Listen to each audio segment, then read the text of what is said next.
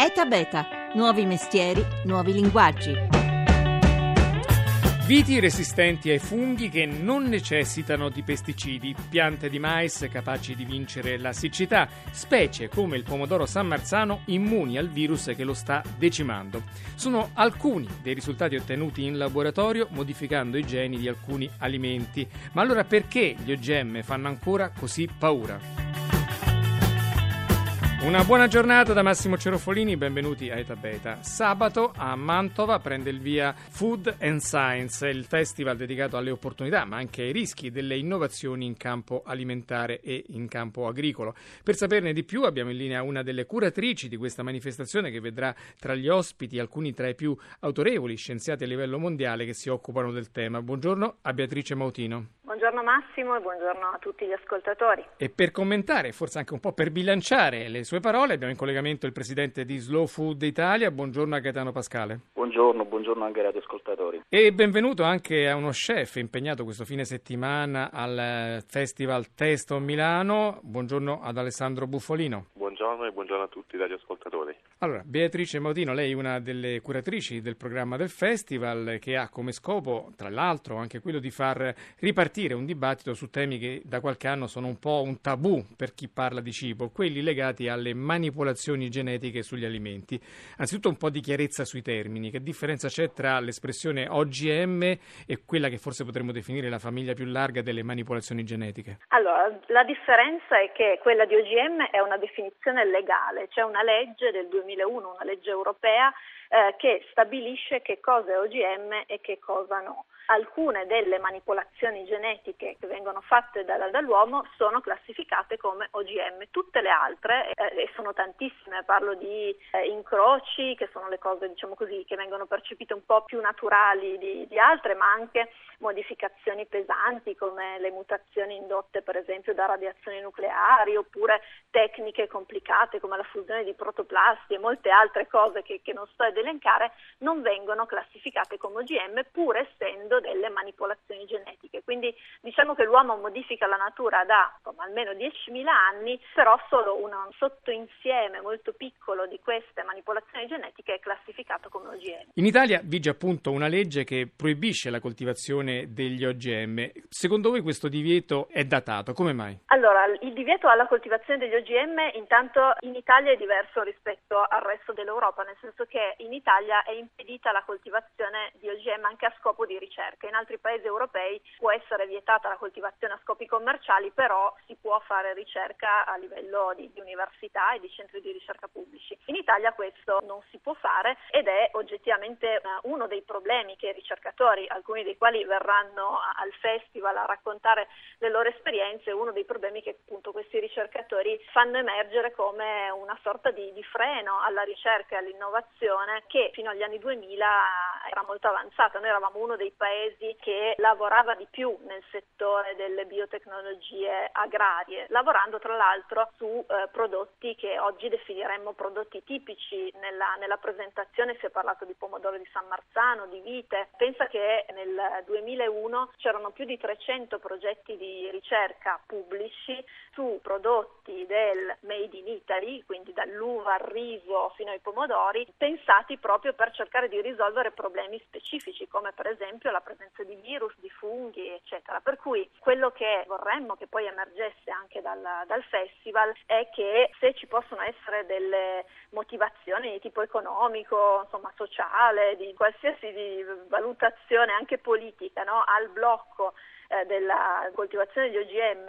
a scopo commerciale, il blocco della ricerca, ecco, forse nel 2017 si potrebbe iniziare a ridiscutere. Ecco, cerchiamo di far capire perché la ricerca è giusto che vada avanti a partire da quei successi che abbiamo sinteticamente elencato all'inizio che potrebbero risolvere alcuni dei problemi poi che stanno molto a cuore agli ambientalisti, quelli ad esempio dell'abuso, dell'abuso di pesticidi o appunto anche della resistenza delle piante in caso di siccità. Guarda, ti faccio l'esempio del, del vino vino, che è un prodotto che mette l'Italia ai primi posti no, del mondiali, come anche per, per, la produzione di qualità. Allora, le viti eh, in tutta Europa occupano una superficie molto bassa, parliamo del 3% della superficie coltivata, eppure consumano il più del 60% di anticrittogamici, cioè quei pesticidi che si usano per combattere i funghi. Quindi, pur avendo una superficie di coltivazione molto bassa, hanno un impatto ambientale altissimo. Ora i ricercatori da anni stanno cercando di risolvere questo problema, cercando di produrre delle viti resistenti a questi funghi. Ci hanno provato con degli incroci e ci sono anche riusciti a ottenere delle viti resistenti. Il problema è che poi il vino che ne viene fuori non è all'altezza del Barolo piuttosto che di questi vini appunto importanti che ci, hanno, che ci hanno resi famosi. Quello che stanno cercando di fare i ricercatori e noi in programma avremo Michele Morgante dell'Università di Udine, loro stanno cercando di andare a modificare solo ed esclusivamente alcune porzioni del DNA della vite per mantenere tutte le caratteristiche organolettiche che fanno di un vitigno, diciamo così, l'eccellenza, dandogli però una sorta di, possiamo chiamarlo scudo molecolare che permette a queste piante di difendersi dall'attacco dei funghi senza l'uso di pesticidi. Ecco, tra l'altro Quindi, le tecniche in questi ultimi tempi si sono molto evolute, si parla della CRISP che consente di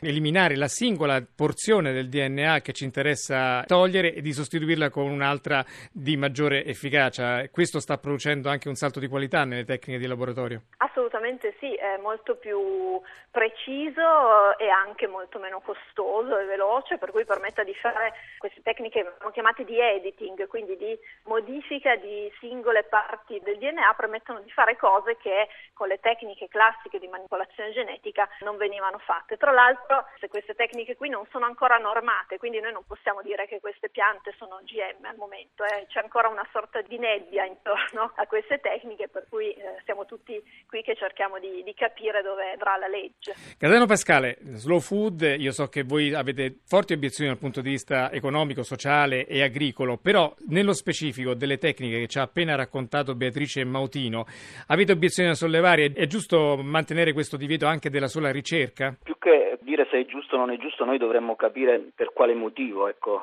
gli OGM a distanza di 30 anni in qualche modo suscitano comunque un dibattito così acceso, perché di solito quando si propone una nuova tecnica, come dire, viene riconosciuta utile per tutti i soggetti, per operatori, consumatori, eccetera, si fa fatica ad opporsi, si diffonde rapidamente difficilmente ci si riesce ad opporre. E in questo caso, invece, se dopo 30 anni stiamo ancora a discutere, evidentemente i vantaggi e gli svantaggi non sono per tutti di questa tecnica di produzione ecco, di nuovi organismi. Fermo restando ecco, l'indiscutibile valore della ricerca genetica, invece, su cui dire, noi abbiamo una posizione molto molto favorevole. Ecco, ma nello specifico, la Mautino ci ha appena detto che è possibile ridurre drasticamente l'uso di pesticidi modificando il DNA di alcune viti, per esempio. Questa tecnica potrebbe trovare l'accoglienza di un'associazione come Slow Food, che da sempre si batte per la riduzione delle sostanze chimiche nei campi? Oggi proprio all'Università di Udine, quella a cui fa riferimento la dottoressa Mautino, Morgante, è riuscita a produrre già attraverso gli incroci delle varietà assolutamente resistenti, con metodi tradizionali, quindi non ha avuto bisogno della ricombinazione. Certo, la ricombinazione eh, accelera i tempi, però lo stesso risultato è stato già ottenuto, ci sono delle viti resistenti alle mh, principali patologie, alla peronospora, all'oidio. Quindi questo elemento è, è una dimostrazione che è possibile anche attraverso gli incroci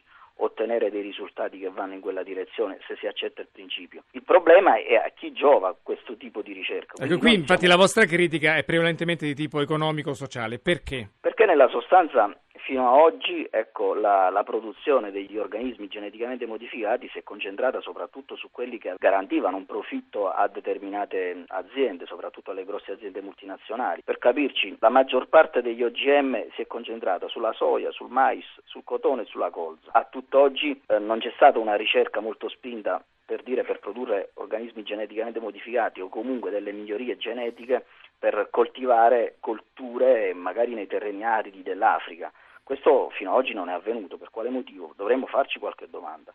Però insisto, a distanza di 30 anni stiamo a discutere di una tecnica che nuova non è più e che comunque fatica ad affermarsi negli stessi paesi in cui l'è stata introdotta. Negli Stati Uniti per la prima volta nel 2015 si è avuto un calo delle superfici destinate a organismi geneticamente modificati. E un'altra obiezione che voi sollevate come slow food è quella che riguarda la biodiversità. Con gli OGM dite c'è il rischio che molte specie, soprattutto a livello locale e autoctone, vengano annientate da una sorta di grande omologazione di poche specie. Sì, non lo dice Slow Food, lo dicono i dati, eh, per capirci dove sono stati introdotti degli organismi geneticamente modificati si è drasticamente ridotta la coltivazione di altre specie e, e, addirittura anche all'interno della stessa specie magari si ricorre comunque a una sola varietà. Questo chiaramente non può aiutare la diffusione della biodiversità. Per capirci, in Brasile da, tra il 75 e il 2006 praticamente si è ridotto del, il numero degli agricoltori che coltivavano la soia, si è ridotto praticamente della metà. Ultimo capo d'accusa, quello che riguarda i brevetti, cioè i semi finiscono poi per essere di proprietà delle grandi multinazionali e non degli Perfetto, agricoltori. Sì,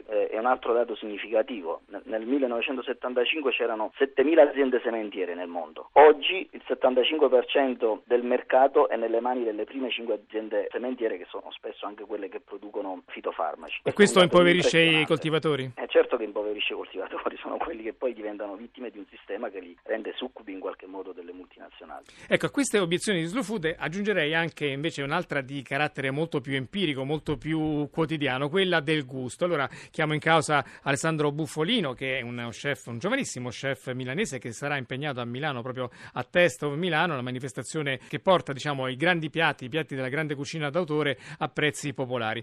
Qual è la sua impressione? Lei che poi assaggia le cose prima di cucinarle, l'impressione, la differenza tra un prodotto OGM e un prodotto non OGM? Io inizio con una premessa che a me piace lavorare i prodotti stagionali e territoriali e quindi da qui andiamo un po' a discapito dei prodotti OGM. Poi differenza sì, c'è una differenza, ma ciò non vuol dire che sia positiva o negativa. Senta, a Testo Milano, lei che tra l'altro appunto per rimanere in campo di innovazione cerca e sperimenta forme nuove della cucina, presenterà un piatto intitolato Questa non è una caprese. Di che si tratta e qual è la sua idea di innovazione quando sì, prepara un piatto? È una finta caprese, a occhio assomiglia a una caprese, ma in realtà il pomodoro è un finto di pomodoro ed è fuoca e la mozzarella sarà del mango. L'innovazione è questa per me, per tenere i prodotti tradizionali e renderli un po' più innovativi, no? eh, creare un po' di sorpresa, un po' un effetto wow alla vista del cliente. E a livello di strumentazioni cosa è che rende più moderna la sua cucina? Ma sicuramente a basse temperature, sottovuoti, trattori di gusto sono eh, l'avanguardia di oggi. Io torno con Beatrice Motino, giornalista, curatrice del Festival Food Science in eh, programma questo fine settimana a Mantova. Ha sentito insomma un lungo elenco di obiezioni alle quali eh, potremmo cominciare a rispondere, magari a partire proprio da quello del gusto. Ma allora, sul gusto possiamo rispondere che al momento, eh, almeno in Italia, non è possibile stabilire se eh, una, una, pianta OGM è più o meno buona di un'altra pianta perché noi non le possiamo mangiare. In giro per il mondo ci sono OGM commestibili e hanno un gusto del tutto identico alla pianta equivalente non OGM. Esiste una papaya, per esempio, negli Stati Uniti che è resistente a un virus eh, e il suo gusto è esattamente identico alla papaya che ha lo stesso genoma e che però non è resistente al virus. Veniamo invece alle critiche che fa Slow Food che riguardano prevalentemente proprio il modello economico che gira intorno agli OGM, in sostanza il fatto che poi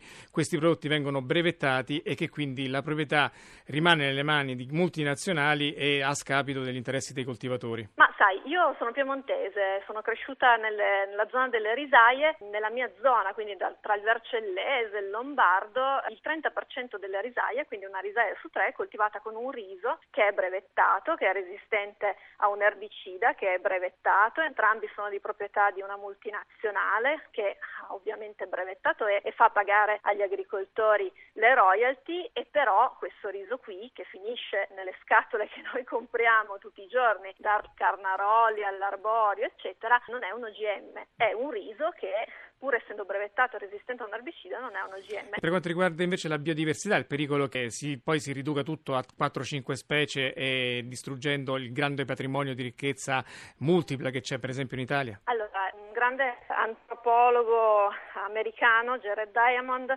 dice che il principale nemico della biodiversità è l'agricoltura stessa. Questo perché? Perché nel momento in cui tu coltivi delle piante vai a danneggiare la biodiversità. Di nuovo, dalle mie parti ci sono delle immense monoculture di un'unica pianta, anzi di cloni della stessa pianta, si chiamano viti, però da noi le monoculture di viti che hanno distrutto la biodiversità locale vengono chiamate territori vocati perché il vino è uno dei prodotti di punta della, dell'economia piemontese e ovviamente non solo.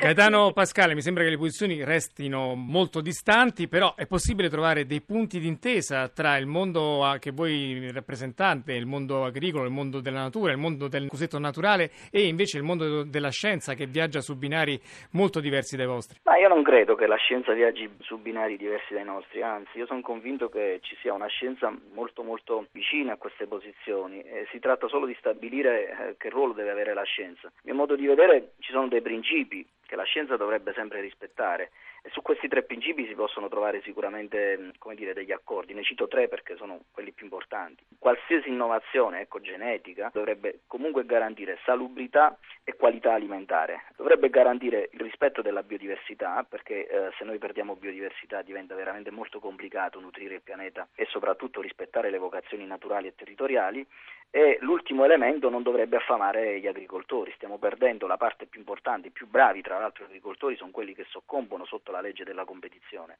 Quindi se la scienza rispetta questi tre requisiti noi siamo estremamente favorevoli e c'è una scienza disposta a farlo con convinzione e attraverso tutte le tecniche innovative come dire, che sono comunque a disposizione. Magari forse è arrivato il momento di sfatare il luogo comune che scienza e eh, dire, un modello sostenibile, sociale, ambientale ed economico non siano compatibili. Bene, di tutto questo si parlerà da sabato a Mantova al Food and Science Festival. Io ringrazio Beatrice Mautino, che è una delle curatrici. Grazie. Grazie a Gaetano Pascali, presidente di Slow Food Italia. Grazie ad Alessandro Buffolino, chef impegnato a Teste o Milano. La squadra di oggi, il coordinamento tecnico di Adelmo Savi, in redazione Laura Nerozzi, la collaborazione di Rita Mari, la regia di Paola De Gaudio. È da beta.rai.it il sito se volete ascoltare questa con le altre puntate. Siamo sempre su Facebook e su Twitter dove pubblichiamo tante notizie sul mondo che innova. Ora ci sono i GR, poi c'è Live da Massimo Cerofolini. Passate un buon fine settimana.